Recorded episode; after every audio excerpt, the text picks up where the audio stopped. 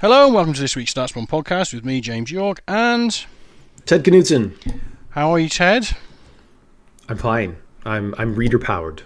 Reader powered, yeah. This is an interesting turn of events actually to me because I think at the start of the week it was like, there's only been a couple of Premier League games, it's been a bit quiet.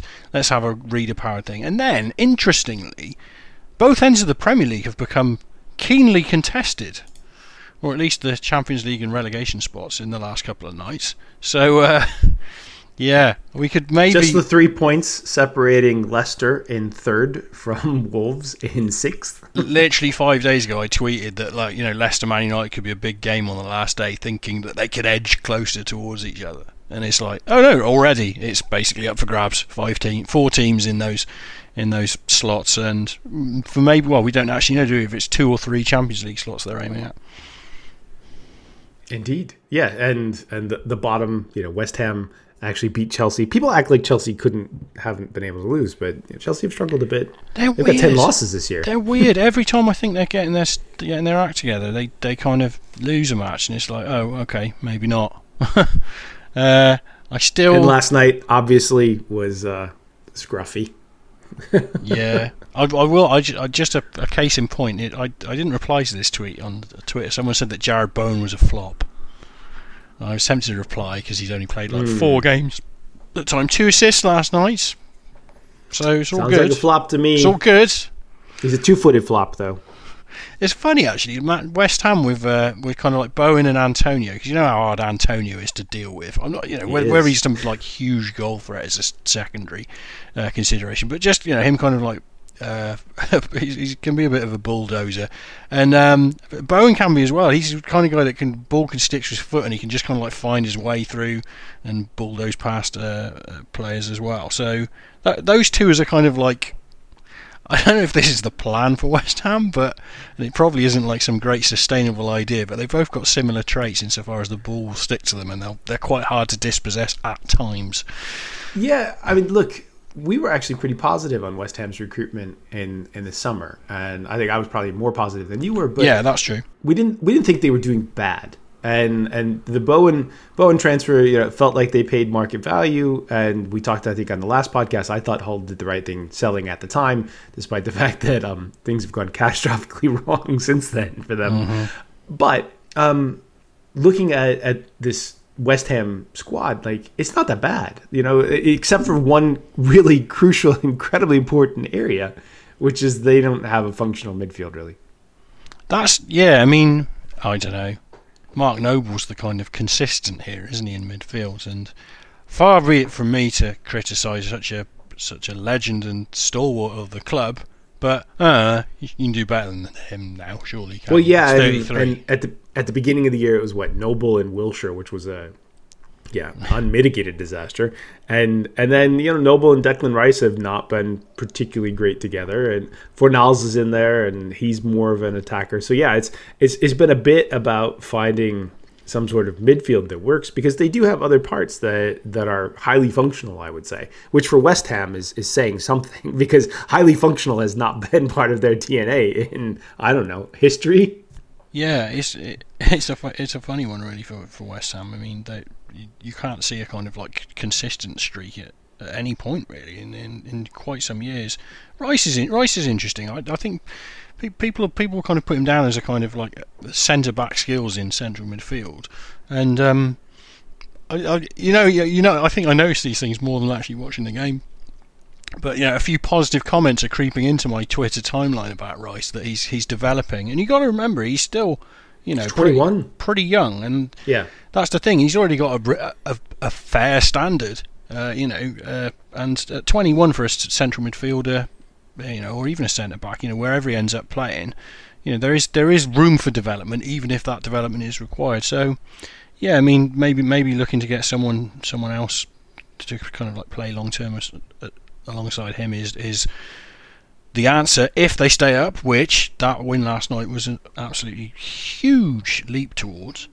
Yeah, but also they're still only 3 points above Villa and Bournemouth, so yeah, it's still creaky and tight.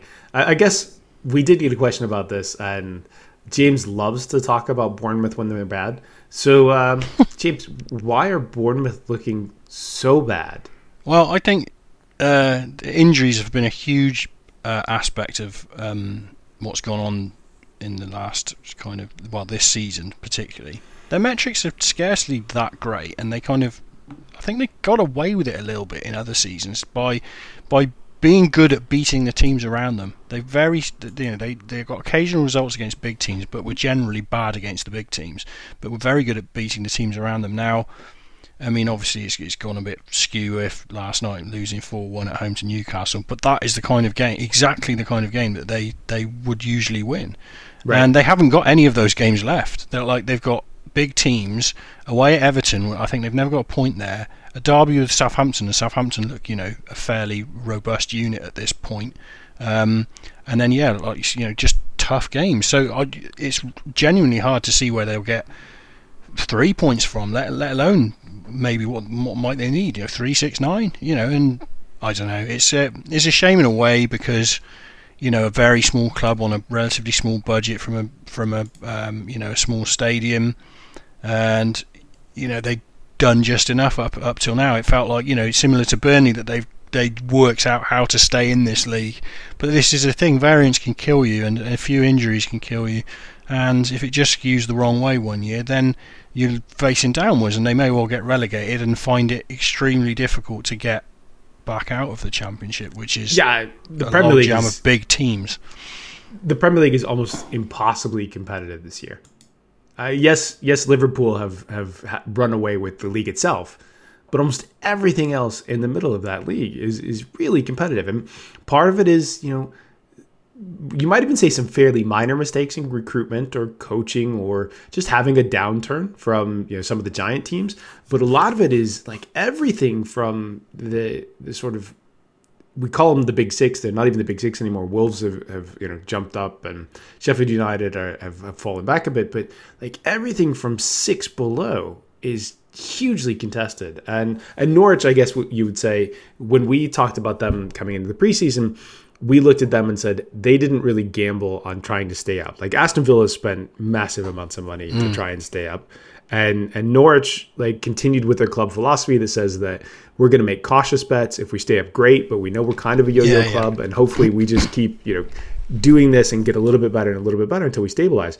And I think, you know, it might be genuinely impossible unless something happens in the Championship and financial things start to bite for, you know, this sort of even the bottom 10 teams in the league to guarantee they're going to stay up, because it is that competitive and it's really, really tight. Yeah, you do have to somehow find a way to kick forward. Yeah, I do think, I guess, yeah, I don't think Bournemouth's recruitment has been particularly stellar. I don't know, they got this, what was it, Dan Juma in the summer for quite a lot of money. He's only started 5 games, didn't think he was anything special, and obviously kind of bet on him a little bit. Billing in the midfield, they bet on. I quite like Philip Billing when I watch him, but like it doesn't do a lot though. It's 2 teams now that haven't been very good. Who was it? I can't remember. Back in the old days, was it? Oh, Leroy Furr, wasn't it? Leroy Furr always. He was like, he seems okay, but he always ends up on teams that get relegated. So maybe. It's one of those questions, isn't it? Well, we thought the Jefferson Lerma was like a big mistake. The price that they paid for him, and looking at his stats, you're like, that doesn't make any sense at all. Billing, you know, was probably a low risk one, and honestly, like Huddersfield relegated, and then, you know, right on the cusp of getting relegated again. So there are, and you know, Solanke they picked up, and to be honest with you, like stats like Solanke, and I thought that he, you know, I having scouted him from a kid, you know, still think that there's a lot of talent there, but they have not managed to activate him at all. 1,300 minutes, no goals, 1 assist. This is your, you know, this is your striker. Harry Wilson has 7 goals. So you know, they some of the young guys have performed somewhat well. But yeah, it's just there is this knife's edge, and it doesn't take much to you know, tuck below the point where you're safe and comfortable. Which kind of comes back to another question that we got asked, and we weren't originally going to answer it, but someone asked, you know, not just this year, assume that the bottom 3 right now get relegated. who are the relegation dangers for next season, and how do you think about that? Yeah, I mean, like the obvious one for me is Palace, and a lot of people thought this season because of like their age profile, they're a very old team, and maybe Roy can just kind of like eke out this kind of like performance level again, but they're at risk because the reason I thought they would be okay this season was that their metrics last season were actually quite solid. They were close to par. They hadn't created their metrics. Now their metrics this season, the last time I looked, I haven't looked last couple of weeks, were significantly worse or substantially worse. So I think you can project from that onwards to say that there's a lot to do with that squad to actually convert it to another season and then another season, and they're a year older. They probably can't sell Zaha for big money. Could they have ever? I'm not sure. But where do they bring in money so that they can invest and bring in sufficient talent? So I think that's a tricky one. More Wan-Bissakas. Yeah, I mean that was probably a real boon for them last year, but you don't find them everywhere. So I think you're exactly right, and I'm on that as well. I did not think that they would get relegated this year. I thought they were in risk in future years. I hated their recruitment, and it might be that the recruitment itself is money locked, right? Because they've been losing money, and they used Wan-Bissaka's money to kind of shore up the books and stuff like that. But at some point, eventually, like as your squad ages out, like you've got to replace these parts, and Roy has done. You cannot say a bad word about the job that Hodgson has done, because they have been rock solid in this league, and he's been doing it with like lesser amount of talent. So congratulations to him. But you're right, they're not league average this year, like they had been in past. Like they're getting towards that bottom end of it. And so even with Roy involved, like, there's some danger there as the squad ages. Also, something that's fairly important here is they have the second fewest goals scored in the whole league.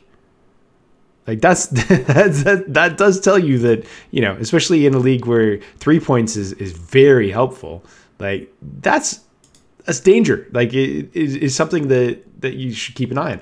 The flip side is they've been good defensively, and they have, I think, they're seventh in the league in goals conceded. So that's pretty solid. Yeah, I mean, who else? Like, obviously, of the teams coming up, it looks like, it's hard to say. Brentford on quite the charge. We'll probably just speak about them in a minute. But I think Leeds' style of play with Bielsa in charge, providing he remains in charge if they get to the Premier League, I think that creates a fascinating setup for them in the Premier League. But I think they'll beat teams and probably be okay off the back of that. I think the style of play is effective insofar as they should be able to kind of like roll over the slightly defensive, less ambitious sides and secure enough points.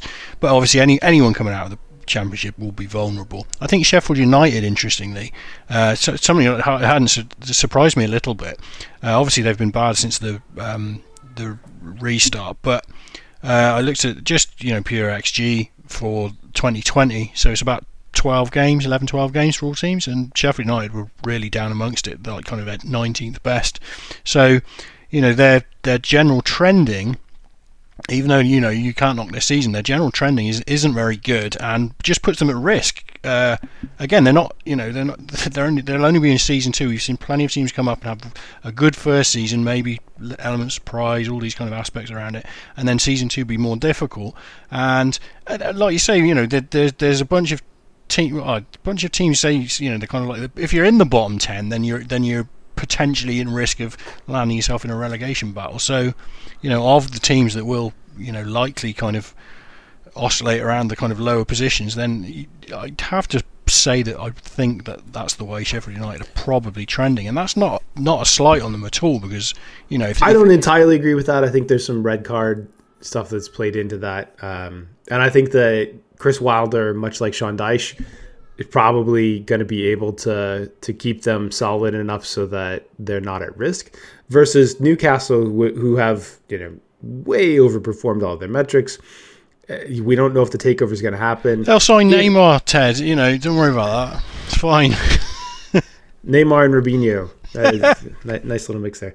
So yeah, Newcastle are at least, you know, traditionally when we do the analysis like this, you would say that if Newcastle stuck with Steve Bruce and went into next season, they would be one of the picks. And then the third one there, not looking at the championship, like if West Brom come up, like they would probably, you would think that they might struggle. Fulham, if they come up, you would think that they might struggle. Brentford and Leeds are actually two pretty strong promotion candidates. Brentford actually have a better squad. But yeah, we'll get to that a little bit later. So yeah, the third one would have been West Ham, and West Ham have metrics that look bad, and they changed their manager, but they still don't have a midfield, and they have some talent there, but putting those pieces together so that they work well it hasn't happened through most of the season. Yeah, it's generally quite hard to evaluate, but you know, looking at the squads and you know the way things are trending and you know how settled things are, how much work needs to be done, they're all factors that go into how you might project forward. You know, like Watford have had quite a mixed season. If they stay up, you know, how do they settle down? Do they stick with Pearson? Do they change managers many times? You know, how do they progress from that? Questions, Ted. This was supposed to be a Q&A, and we're at what? 15 minutes, and I don't think we have been covering questions. They're just not the ones that you highlighted. No, this is true. You know, but people ask them. This is a service.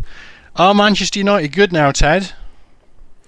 So we've been talking about this for most of the year, and having been fairly harsh on United in previous seasons when it was deserved. We weren't being mean. It's just analytically harsh.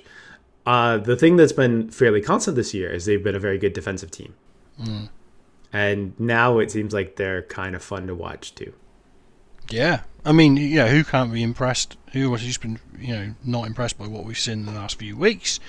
It's so funny, this kind of like news, the second act of the season feels like a new season, and things are just changing, and it's too small a sample to be hugely confident about it, but Sheffield United fallen in a bit of a hole. Play Tottenham in about a couple of hours, so we'll see about that. Man United like looking like they're really getting their act together, having got Pogba fitting in the team alongside Fernandes.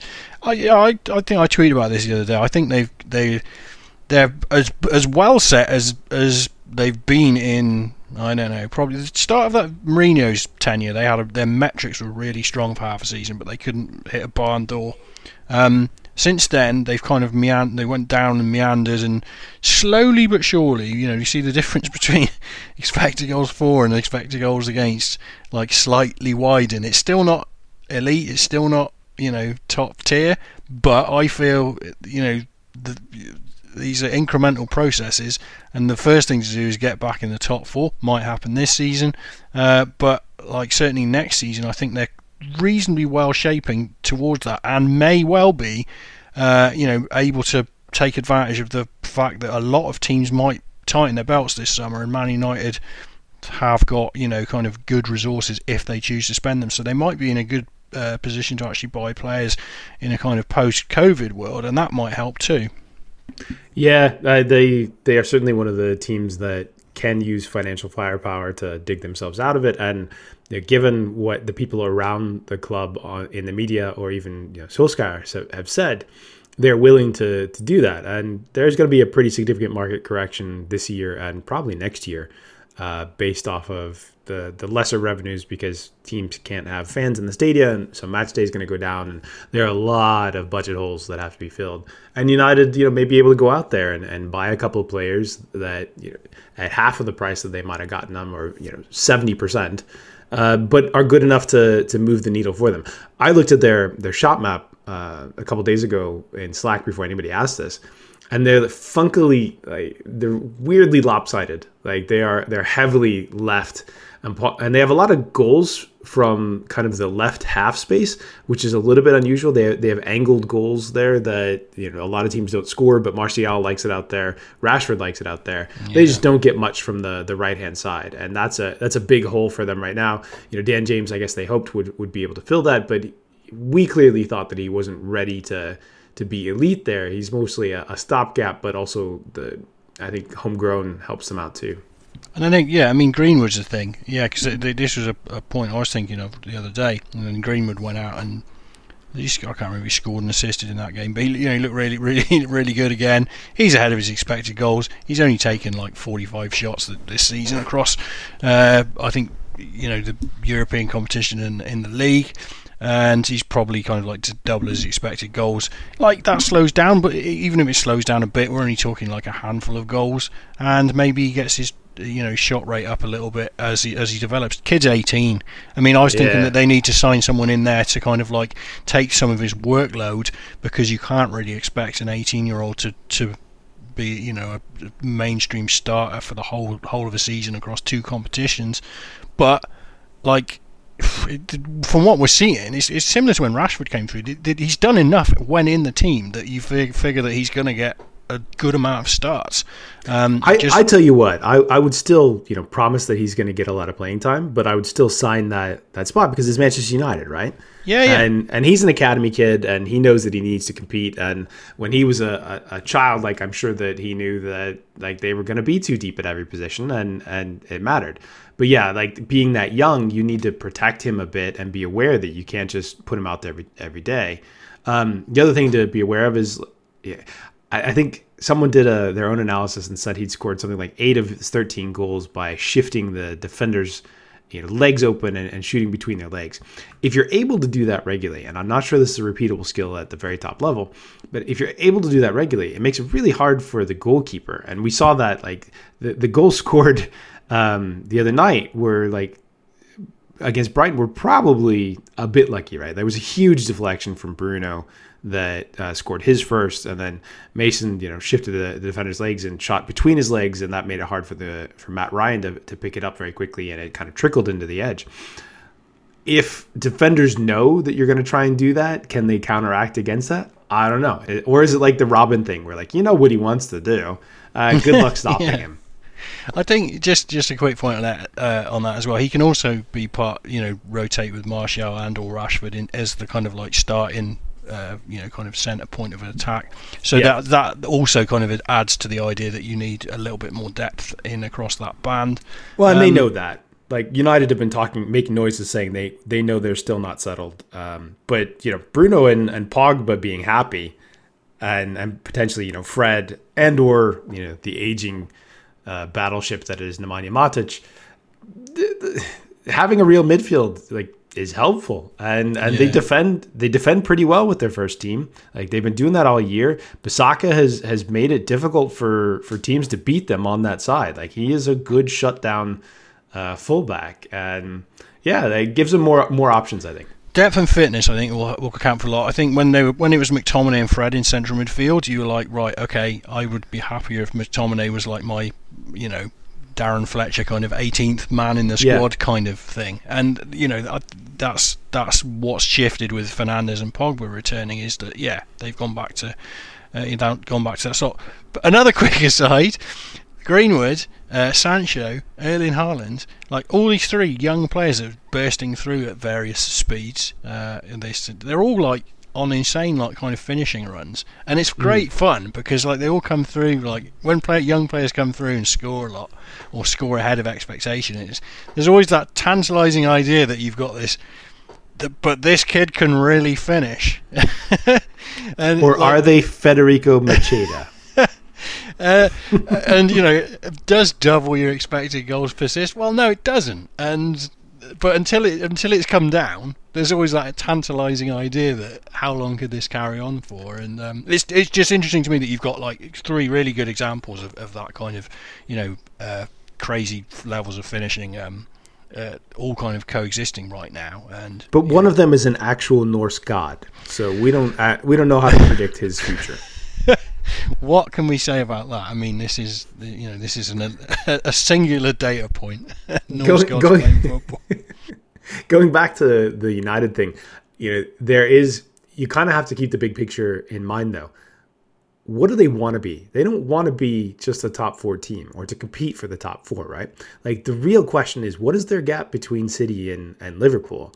And that's what they have to fill. And that's where, you know, we would say they got to keep upgrading. Like, they're not there yet. And any holes you got to fill with, you know, a top 10 player in the world or the best one that you can get that you think will develop into that player. But this trajectory is actually like kind of sensible, because if you think about like earlier in the season, not even that long ago, say 6-8 months ago, like it was like, oh Christ, Solskjaer hasn't got his act together here. They don't look very good at all. They should make more changes and such. But as we go on, we're seeing like an uptick, and next season isn't the idea. If someone's saying, "Oh, Man United should challenge for the league next season," well, that's a nice idea, but don't be silly. That's probably not going to happen at all. But if the trajectory we're looking at is kind of like a year, 2 years, 3 years, the 3 year point. What's Man United look like in say 2023, and what do Liverpool look like in 2023? What do Man City look like in 2023? Is Pep Guardiola there? He's probably long gone. Have they replaced him with someone else? Who have they replaced him with? Liverpool, like, have they managed to trade out some of their slightly older players and replace them adequately? With all the will in the world, it's still not a foregone conclusion. And Chelsea as well, signing good players this summer, but is Lampard the guy that can actually push them to the true elite and challenge for titles? That remains to be seen. So I think if Man United fans don't like to think of like not competing, but if you're going to be pragmatic about it, you've got to realise that this is 5 years overdue to do a kind of like full overhaul and try and get back to the level that they were at. It's just taken them a long time to get to that point and to realise that it isn't a one-hit deal. It takes time. I would say that there was a point under LVG that they were also pretty close. It felt like they had the horses, and then he just never let them attack. Yeah. And that caused problems, because when you've got the same volume of shots that Sam Allardyce's Sunderland had, it might dampen your ability to outscore teams. Absolutely. You did mention Lampard, and we got a question about the Chelsea set pieces. I do appreciate people in our mentions who encourage teams to come to us for advice. We even taught a course, and in fact, Chelsea do know my contact information because we've worked with Emma. But yeah, there's a question as to their defending, and I looked at it briefly last night in a tweet, and think that it's pretty strongly systemic. But they're giving up something like 8% of the corners against them turn into goals, which is as good as you can possibly get from an attacking side. It's also about as bad as you can get from the defending side, and defending set pieces is very much about systems and how do we defend and what's everybody's responsibility and do they know how to do it. People are like, oh, he hasn't had the dominant center back, or this guy's short, or like Barcelona have done fine defending set pieces over the years with a lot of not very tall individuals. It is very much about not giving those up if you can help it, but then defending them pretty well with the personnel that you have, and it helps have a system. I don't want to say more than that because I don't want to. It's complicated to analyze these things, and it takes time, and we don't have that time today, James. We got lots more questions. That's true. So what's the next question? Brentford. We're dipping into the championship for a few of these questions. We're going to an order. We always like to talk about Brentford, but I want to mention Brentford because they had this fun job advert. But the actual question was, a while back on the pod, you both said, I don't remember saying this, they will have to reach a point where they stop selling and aim for the Premier League. Did that happen, and what's next for their model and anyone who wants to follow in their footsteps? That sounds like something you would say. It could be. You bees! Also sounds like something you would say. No. It's okay. A good question, mate. I mean, maybe you're not at liberty to say, but when we get in the Premier League as Brentford, what do we then do? I don't know. Does anyone know? But it's a good point because they've been built to do what they're doing now. But what comes next? They have threaded the needle. And I people probably don't respect how hard this is, but they have managed to not only recruit very good young players that they sell on for premiums and develop them into better players at low costs, and many times they're selling for 5 and 10x what they bought for, and they do it over and over again. And that's where you end up being good. Like the ability to repeat a process and find undervalued talent, develop them, sell them on, that is unusual and quite difficult. But the really difficult thing is then competing for the top of the league. right? Like it's not just that they find this talent and then develop and settle it on. They keep creeping back up the table and giving themselves a chance to get promoted to the Premier League. This year, especially with some of the sales like Mopai, basically locking in the fact that they were going to have a nice little budget surplus. They didn't need to sell their young guys. I'm sure there were bids out there for Said Barama, who we know one or two Europa League level clubs that were looking at him pretty closely. And Ollie's been known since he was young at Exeter, so like Ollie Watkins is quite well known, and they have other talent too. And they're deep. Like they lost attackers for significant time. Like Kanos felt like lighting the world on fire, and he got injured, but Buemo has been as good or better. So they didn't need to sell. This is it. I mean, whether they go up or not. I mean, I guess the plan going forward, with no inside knowledge here at all, you just keep doing what you're doing, because whether you end up in the Premier League and aim at 17th kind of thing in year one and see how you go, or they go, or they don't, or they go up and they come back down. Then the model is proven to be, pretty successful. They've got a new ground. Hopefully, fans will be able to visit it at some point. If they don't go up this season, they'll be able to bring some money in. Someone will buy one of their better players. That'll be the natural progression of that. And you would and their revenue will go up too, because they're going from a stadium that regularly features 10,000 or 11,000 people to up to 20 to 22 somewhere in there. So matchday revenue will go up. There was a thing on the championship finances and wages versus revenue that Kieran Maguire did. And Brentford don't care about that as much because they know that their revenue's somewhat low, but they also know that they're going to be able to sell 1 to 2 players every year for a pretty good amount and keep going. I think the most impressive recruitment job that they did was they turned over both of their center backs in the last 12 months, upgraded significantly. Like Pinnock has been really good, but they upgraded with players that are playing in the Premier League, right? Like, so, John Egan is no slouch at all, and he's in the Premier League. But like Pontus Janssen, we talked about last week, like Leeds basically decided they didn't need him anymore, or Loco didn't want him. So he's there too. And those guys have been stalwarts. And then Norgard was the missing piece. Like since I worked for Brentford, we were always missing a capable, strong defensive midfielder. And we had a bunch of them kind of fell through. We had ones that were just a bit beyond our budget that we couldn't line up. We had ones that were pretty good but got injured and then never fit into the team. So Norgard has been like that missing piece. Brentford are smart and they're able to do pretty well. And if they go up, then they can keep the ones they want to. But if they get big offers, they're also perfectly willing to sell. And that's, I think, also something that makes them a little different than a lot of the clubs. They don't get stuck on guys. Like they have their model. They trust their ability to turn over talent, and selling a guy for the right price and being able to replace them, they're not too worried about that. Let's talk very quickly about the tactical statistician job that they advertised this week, because someone listening to this pod might like a piece of that action, to join the data and research department at the training ground. So this is quite interesting, because I think, obviously Brentford have long, well known for being on top of these kind of ideas, with analytics and such. I believe you work there, but.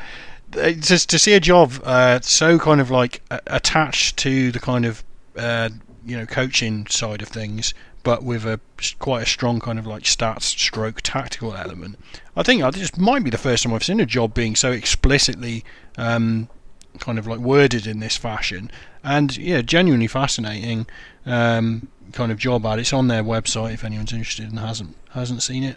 Coaching qualifications preferable, first degree subjects requiring numeracy or statistics, mathematics. So very much this kind of this idealized person who's a football coach that also is a statistician. Am I a wet blanket if I just say this is the coach analyst role that we've been talking about for the last couple of years? Well, yeah, I mean, this is true. It's the you know, if you've got these skills, if you're basically a football man who can do a bit of coding, the world's your oyster. So, you know, this is, if you look good in a tracksuit and you can do a bit of coding, right, you're away. So just don't lean on any goalposts. No, yeah, but make sure you've got the sufficient football man credentials to go alongside your R skills or whatever. But yeah, all right, worth checking out. Let's go just a couple miles down the road. Will Scott Parker make a good Premier League manager? This feels like a mischievous question, judging by my timeline on Twitter. Michael Cayley, fated of this parish, suggested he would. And I think a lot of, just the other day, and a lot of kind of like season's championship watchers felt he hadn't got the best out of this squad. If we were clever, we would then have Michael Cayley as a guest at this moment. But we are not that clever or that organized, so we'll answer for ourselves. I wonder if he's covered this on his own podcast. But anyway, it doesn't matter. I don't know. I haven't really got a strong thought on Fulham. I have a thought on Fulham. Go on, then. I'm the one that pays attention to the Championship. Go on, then. Unlike Lazy Bones over there. Only pays attention to the Premier League. Yeah, we'll see how little I pay attention to other leagues later. But anyway, go on. So I actually looked up some Fulham stuff, and watching the Brentford game and watching Brentford once again beat Fulham at Craven Cottage felt good. But I know there are a lot of Fulham fans that listen to us, and plenty of them in the United States, historic Fulham fans. But so my take is this: I think Fulham have actually defended fairly well this year, and we would say that, looking at the defensive statistics, they look like a pretty good club there. But they don't know how to attack, and I noticed it first just watching the football and watching that game, and I was like, man, there are so many aimless crosses that come in. And I know that Mitrovic is there, and he's a very powerful guy and really good in the air. But there are plenty of center backs in the Championship that are also really good in the air and kind of nullify that. And so I would say, they could definitely do a lot better on set pieces. I think they're one of the worst teams in the league on set pieces. They don't get counterattacks off as well as they should. But the big deal is just a lot of crossing and a lot of aimless balls that disappear into the ether that is not an efficient way to attack. So, could Scott Parker in the coming years, and remember, he's just gotten started, end up being a pretty good manager? Yeah, sure. Would I want to take a chance on him next year? But he's not the worst option. You have to be able to defend in that league first, I think. And if you pick a manager that can't defend but plays a really lovely attacking style, you are just asking to get relegated. That's my opinion. But yeah, I don't think he's ready yet. I think he's definitely got some things that he should learn. And the question is, can coaches learn how to do this and do it well? And changing your attacking style is a pretty big challenge. Yeah, there's no wow numbers here either, is there? I mean, you look at Leeds, West Brom, and Brentford are clearly the kind of standout teams as regards numbers. Their expected goals look good. Their shot volumes look nice. The nice balance of lots of shots and not so many given away, which I always like to go with the natural expected goals thing. Fulham, we've got them at plus 0.1 on expected goals, but 13 shots, 4-11 against. It's not. I think that the thought is that there's talent in that squad, and it should probably be doing a little bit better than that. So yeah, there's a lot of talent and a lot of money that has been spent on that squad. Yeah, so it'd be interesting. I guess open questions to whether he carries on next season if they don't get up, but we'll see. We'll see about that. What's next on our list? We should mention the Wigan thing, because we've been talking about how insane the Championship is, and we also talked about how the Premier League has also gotten insane, and the Championship is just out of this world crazy, both on the pitch and on the table, and now in the boardroom. This saddens me, because the bottom of the Championship is already highly competitive, and then Wigan just dropped 12 points from going into administration, and suddenly they're right in the mix, but in form. So yeah, they've gone into administration. But the insane thing is, I cannot remember a team being on this type of heater and going into administration. Usually, teams that are having financial problems are basically struggling and giving up. I know what you mean. The whole thing kind of goes down in at the same time, but their form has been fantastic. I don't know. 8 wins, 3 draws, and a single loss since the last week of January. Now, obviously, there's a big layoff in there, But that's 12 games worth, and they have a single loss in 12 games. Yeah. And they're mid-table, and they're playing as well as anybody in the entire league. They absolutely dominated Stoke, who are also in the relegation range. And if they played like this all year, they would be promotion candidates by a good whack. But now they have 50 points minus 12, which puts them at the bottom of the championship, but only 2 points behind Luton. Yeah, I know. Maybe someone new in January. Look, we're probably going to go into administration, lads. 12 points are going to go. Right, let's win some matches. I mean, I don't know, but is that how it works, James? You just decide to win matches. If they hadn't have had such a great run, they would be buried already, wouldn't they? They'd be down, and that would be that. So, yeah, I mean, they're still in the mix. That the bottom of that league remains an absolute, exciting kind of like. Turn of events as to what's going to happen in the next kind of six games. And potentially it gets more exciting because there were rumours this week that Sheffield Wednesday had missed some payments potentially. Right. And, Sheffield Wednesday are at 52. They're literally one place above Wigan in the table. Right, but if you take 12 points away from then they end up at 40. And both of these teams are the bottom two teams in the league because it is so congested. So they are it's fascinating. And, we talk about a lot of this stuff, like some of those bottom teams like Barnsley are playing fairly well. Wigan have been playing amazingly well. And then, we look toward the top, and the top is still super congested. Like, the top five are pretty locked in. But that sixth spot, Cardiff are on 61. And then, seventh place, coming seemingly out of nowhere with 5 wins in a row, is Derby County. Oh, yeah. Rooney-inspired Derby County. Wayne Rooney has taken this team, strapped them to his back, and is like, hey, I used to be a Champions League player. In fact, I might have been the best native English player in the Premier League for over a decade. I care a little bit now. Let's see what we can do. It feels like it happens less these days. Like legendary players kind of like have a season or two down the leagues and inspire. But yeah, no, it's good. Good fun. Please don't make me go back to America. Please don't make me go back. I want to be at home. I like it here. Right, what we got next? A recruitment question. Hey, James is doing a recruitment course. This is a good topic for James. When recruiting, are you more inclined to overlook mental, technical, or physical deficiencies? I accept this is a broad question depending on positions and tactics, hoping for some insight from your experiences. Now, I've flagged this in our notes as a good lessons learned topic. No, James, we've never made any mistakes. We've never learned any lessons. We were perfect all the time. Yeah, okay. We haven't talked about it quite a lot though in recent times, because we're trying to kind of like distill like kind of like the collective experience of our group into this recruitment course that we're devising. But it does come up, and I think that the idea about it says like I don't like the word mental deficiencies. I don't think that's quite what the intention of the question was. Not the phrase that you're going for. No. I mean it's crazy. But just the fact that you need the whole picture of who a person is and who a player is, and I think that's probably just an insight into general recruitment. If we called them strengths, then it might be a little better. The only mental deficiencies in this question are the people that are talking about it on the podcast. But it's important. It's important to know. Is your player going to fit into the group? And it's easy to kind of like. I think I know Nikos, who we work with, had said this many times. The idea that a manager always thinks that they can fix that player. He's got all the talent in the world. If we can just get his focus right, then he can be an absolute star for us. That concept, and manager after manager kind of like feels like they can be the one that can find the key. And the idea that why should you be the one that can find the key to players? Are you really the player whisperer?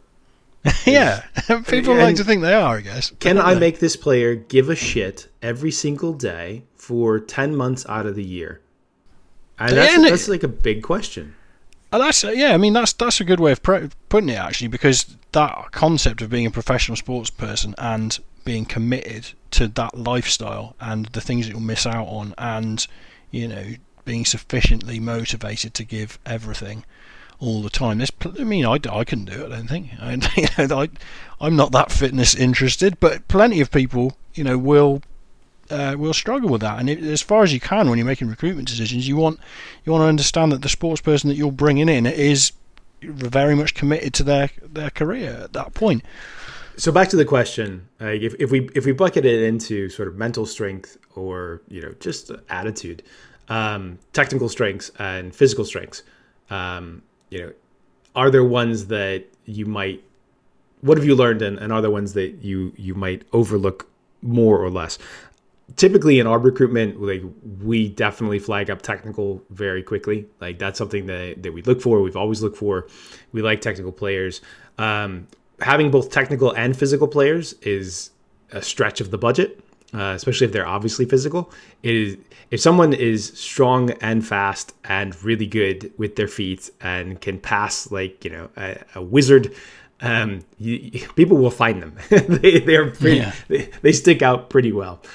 So like, if they're that, you're like, are they damaged goods? And I would say that early on when I first got started, and I didn't make mistakes based on this, because, you know, Matthew had a pretty clear idea. This Benham, the owner of Brentford, is like, you know, you can't overlook the mental. The mental side still matters. Your attitude matters.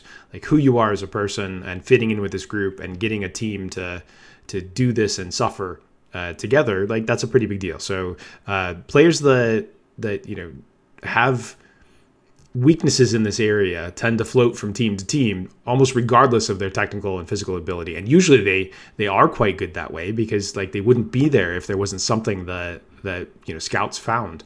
So the physical one is the one that I think that we were willing to skimp on a little bit. Now it is a little, you know, like the difference in like a top tier athlete and an athlete in the championship is like only 10% in some cases. Like, it's very, very narrow. So if you want to have the top Champions League team, you need to have all of these. And Liverpool have very technical players who are incredibly fast and able to make these decisions and technical moves at full speed, which makes them so difficult to play.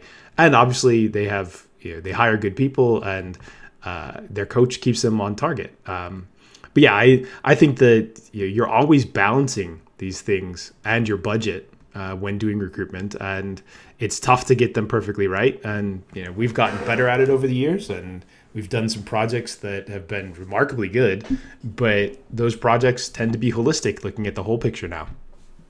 Yeah, no, it is true. You need to be, you know, consider all factors really. You can't really just expect to look at a spreadsheet and pick the guy at the top of the list and he's your man. I mean, well, you had a tweet about that this week that I think is worth sort of repeating and just, you know, touching on briefly, about looking at information and, you know, turning that into insight and actionable decisions. Like, it's not the same thing.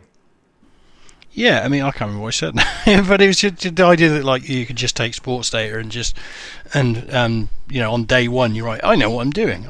This is cool. I'm with it. It takes years and loads of dedication and interest and passion. Mistakes. And this is, reviewing your work, wondering what you're doing, why you're doing it. Why did you do something this way? Why did you do it that way? And, you know, learning what to look for. I think this is something else I tweeted about this week, but it was about like post-shot expected goals, because I think I keep seeing people, you know, these models were designed for goalkeepers, and I think they're okay for looking at goalkeepers. They've got quite a good function there. But I keep seeing people kind of like conflating the whole idea of expected goals and team performances, and maybe even strikers' performances to some degree. And I feel like goals does a hell of a lot towards this, towards understanding, like, you know, what happens after you've shot, after the shot, after the expected goal value. And I think people are getting mixed up, like looking at the differences, which are often quite marginal. I mean, there's a lot of metrics in football. I don't think people don't realise this. There's a lot of metrics in football that there isn't much variance around, a kind of like a mean for lots of these metrics, and the only really interesting kind of like angles into it are the outliers. And we've said this over the years on this podcast many times, and outliers can be really very very informative, but that doesn't necessarily mean you're getting predictive information. You're often getting descriptive information, and you're kind of like working with that. So I feel like it's an inevitable byproduct of more and more stats being out in the world, that, you know, people are misusing is a little bit harsh, but you know, just make sure you kind of like learn as much as you can and learn as much about the backdrop of what your stats are actually describing before you make decisions based on them. And I think that's something that I feel quite passionately about, and is something that maybe there's a little bit of a lag as the popularization of stats and data is kind of increasing. The expertise that goes with it is there's a little bit of catching up to be done. All right, the next one here is the one that people wanted to follow up on, possibly because the rumors haven't gone away.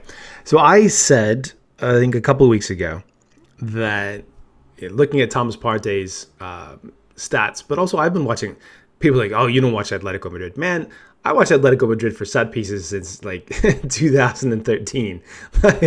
Let's not pretend here that like we don't pay pretty close attention to them for a lot of reasons. Not least because, despite the fact that many people might think it's boring, like watching what Simeone does to drill his team and what they do as outputs is still pretty interesting. But anyway, Thomas Partey, who is now 27, was rumored to as a likely target for Brentford. And what I said was, I don't think I would even take Partey on a free. You just said Brentford. Sorry, not Brentford, Arsenal. Switching teams here. Switching teams I like. Now that would be something. Thomas Partey to Brentford to break the model. Anyway. Yeah. So I wouldn't take Partey for free to Arsenal. Do you think there's a significant chance he has something current measurements don't see? What's the best case you can make for him, etc.? So first of all, if you're taking him on a free, that means that he's going to have a big wage packet. And I don't, he isn't free, but he is 27 right now. So like Arsenal taking on a 27-year-old, and the people are like, oh, well, he's a great defensive midfielder. Like he's not been playing defensive midfielder really for most of this year. Now he does it from game to game, but that's not the output that he's had. He's been more of an 8, but he's not an 8 that's generating, much of an expected assists. He is physically very good, and he's very noticeable when he's on the pitch, but that has not translated to consistent defensive output through the course of this season. Now, for some people, they say, well, that's just because he's playing for Atletico Madrid. I understand that, but if you're looking to spend significant amount of money on a player who's already 27, is probably going to get a 5-year deal on a big wage packet because you're spending a lot of money on him, then your null hypothesis, the case that you have to move away from, says that, well, this guy's fine, but he's not elite. Where's the other data that says that he is dominating every single game throughout the course of the season to make you want to make this choice, right? Like that's this place where we're starting here. And if you don't have that information, then there's a lot of risk involved. In order to mitigate the risk, you need to have either a lower price, presumably a lower set of wages, or you need to have a younger player that can continue to develop into something more. So the whole of this is wrapped around the fact that Arsenal are too old in some ways and also too young in some ways. And they have very little in the way of players that are peak age or just before peak age that are elite right now. They don't have a lot of really high-end talent. They've got some that look like they're coming along. Saka just signed a new deal of 4 years. He's super young, but he looks like the type of kid that they can grow into that. Maybe Martinelli does. They've got some pieces that look like they are good right now and impressive. I would not do this, and James and I covered this a little bit last week, because they've already got things like Lacazette, who's 29, and they bought him, at 27. And they've got Aubameyang, who's been fantastic, but again, you've got 120 million like tied up in those two guys, or maybe even slightly more.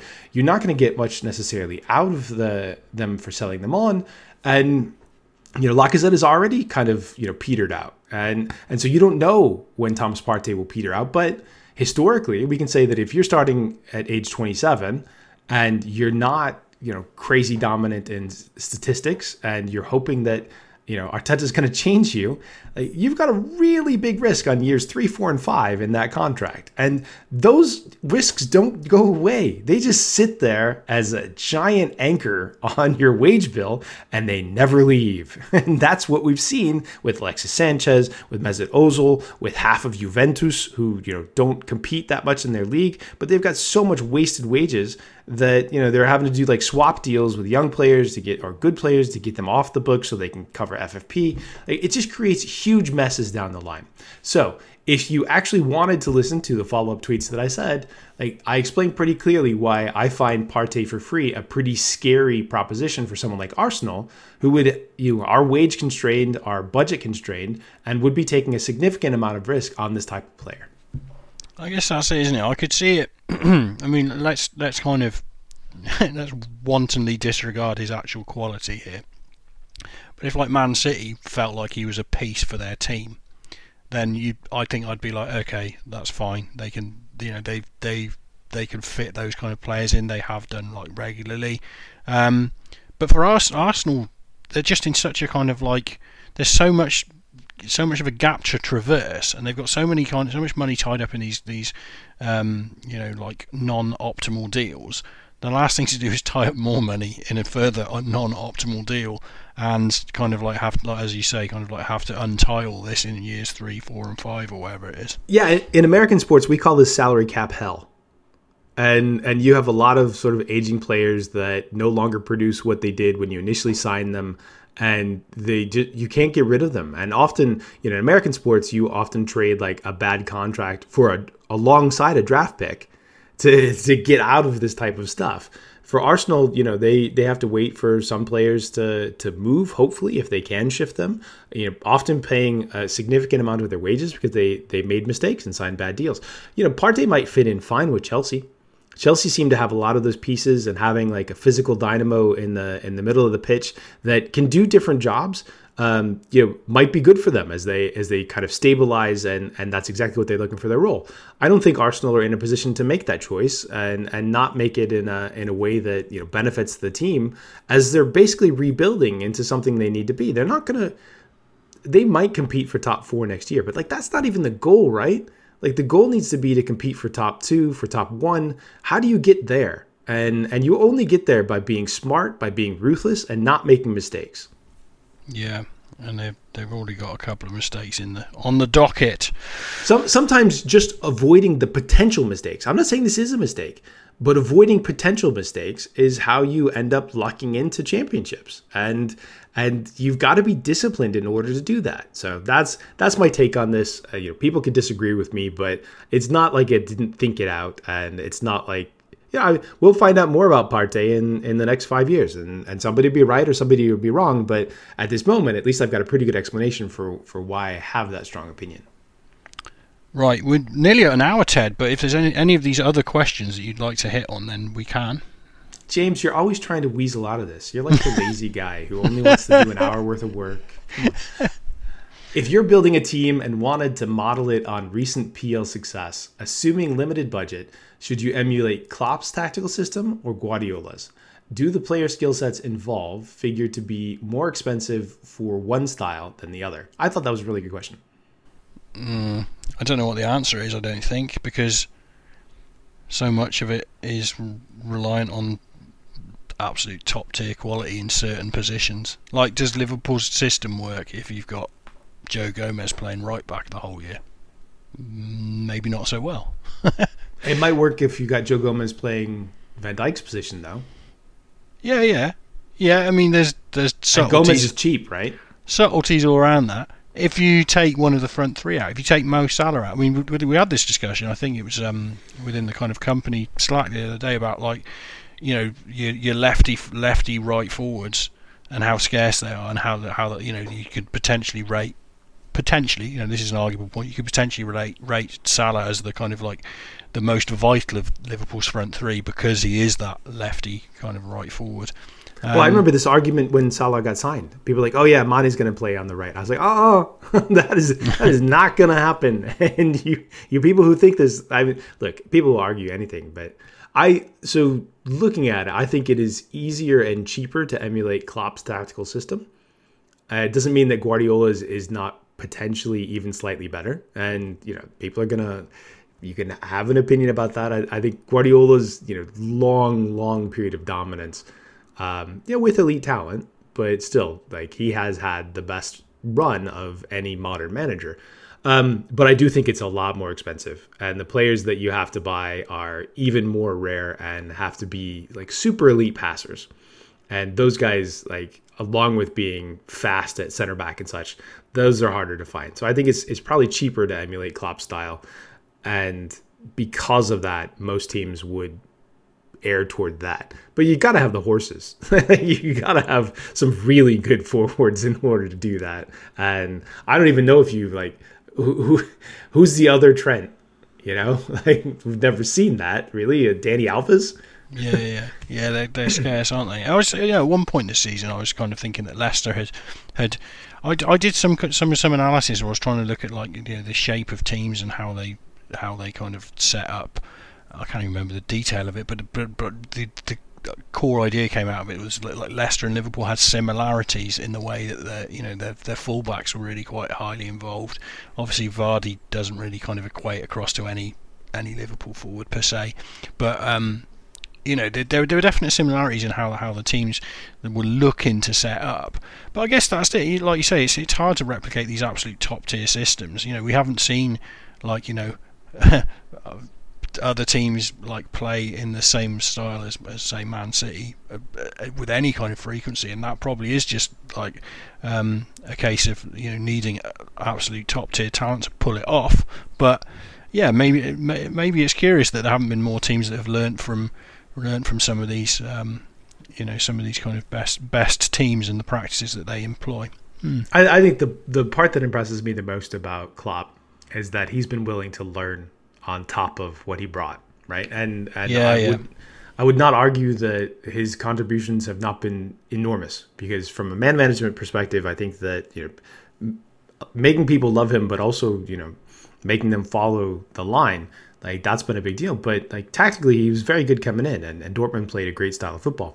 But he has been open to learning, and I would suggest pretty significantly that he has changed his style of football over the last 3-4 years, not least with adding set pieces to the repertoire. And he says that was something that he was convinced to focus on, and then the throw-ins and the restarts were something he was convinced. And I think that the change in how they play with their fullbacks is a significant change, and it's a different tactical wrinkle, and there are reasons why that it may work if you've got the personnel to pull it off, but it has definitely made them more resilient and less beatable than Klopp's old teams. Being more timely with the pressing as well. I think the early teams. I think one of the things I noticed recently was Firmino, the old school metrics of your tackles and your interceptions. I think they've declined every year that he's been there.